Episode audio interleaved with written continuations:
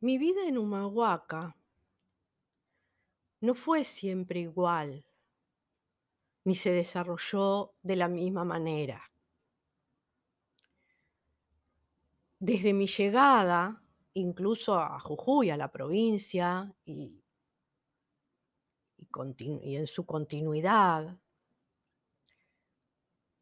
eh, pasé por diferentes etapas diferentes momentos y también diferentes contextos.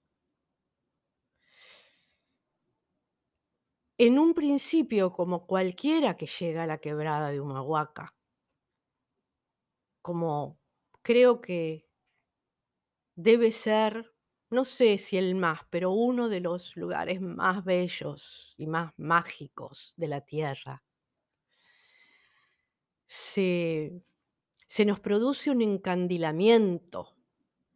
Se nos produce, eh, casi en forma inevitable un un regocijo, un un sentimiento de de libertad, de maravillosidad, que es, eh, es incomparable, porque es la energía de ese lugar.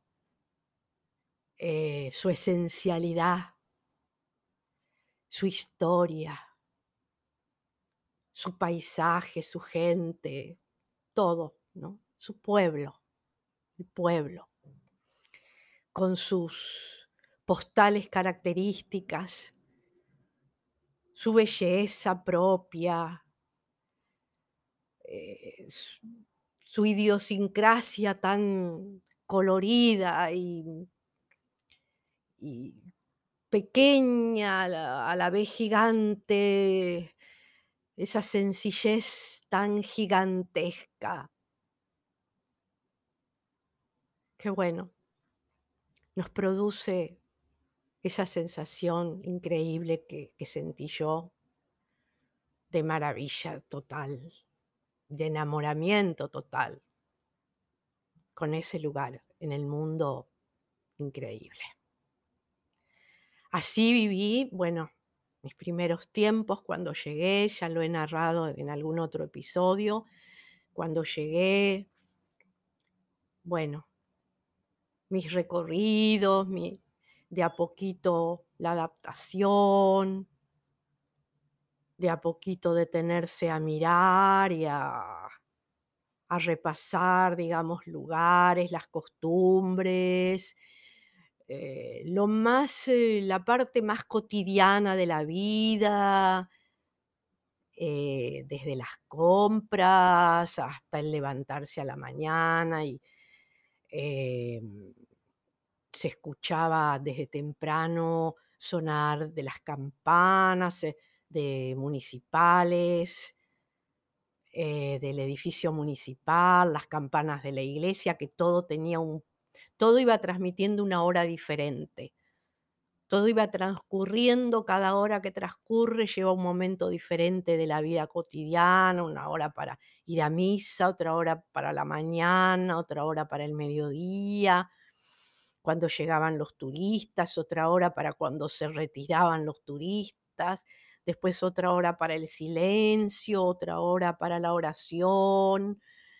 Bueno, de para irse a dormir, o sea, todo todo un ritmo de vida así regular, em que llevaba, digamos, también a tener una vida regular, a no salirse, digamos, de del cuadro del cuadro que que dibujaba el pueblo, ¿no?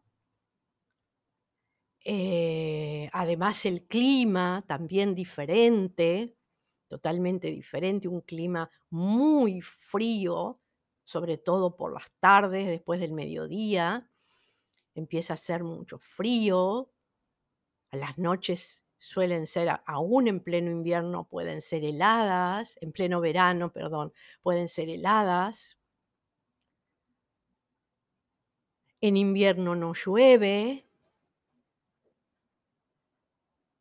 Em, estoy contando mis recuerdos, ¿eh? Que no son los de ahora.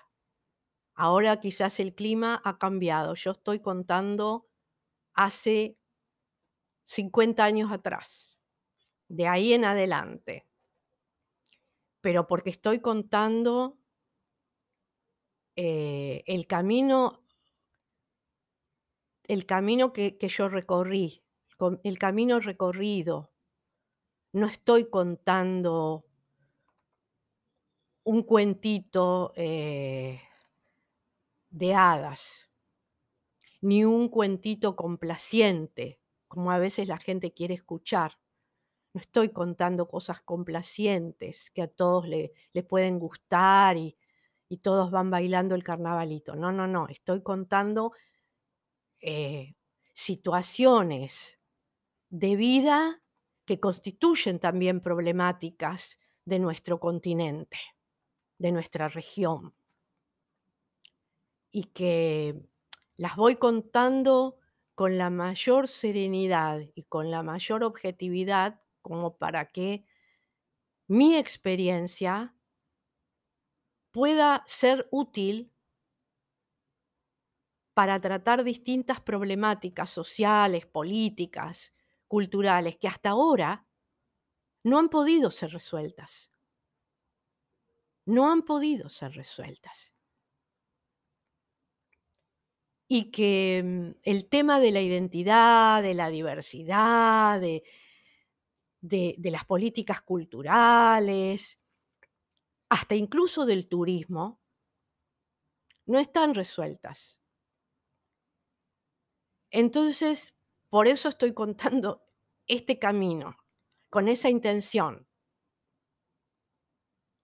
con la intención de ver los errores cometidos, el camino transitado, las cosas que sí se pudieron concretar, los vaivenes del camino. Entonces, esta primera etapa es la etapa del deslumbramiento, de la fascinación con el lugar, de la acomodación, de la adaptación, mm, de los pequeños, muy pequeños corrimientos que puede haber eh, en lo cotidiano, eh, salvo ir mm, metiéndose un poquito, un poquito más, un poquito más en cada, en cada instante, en cada hora. Y el desenvolvimiento de mi trabajo como, como maestra en escuelas del campo, en escuelas del pueblo, en las tareas que me que como maestra me tocó realizar, lo cual me ayudó muchísimo a integrarme y a conocer eh, las costumbres, em, la forma de ser, de hablar, de expresarse, eh, de, cada una de las personas de esa comunidad. Así que bueno, me voy a detener aquí en, esta, en este momento, hasta aquí nomás. Y en el próximo episodio voy a tomar, eh, voy a retomar desde acá y voy a comenzar con la segunda etapa para que no se haga tan larga la escucha.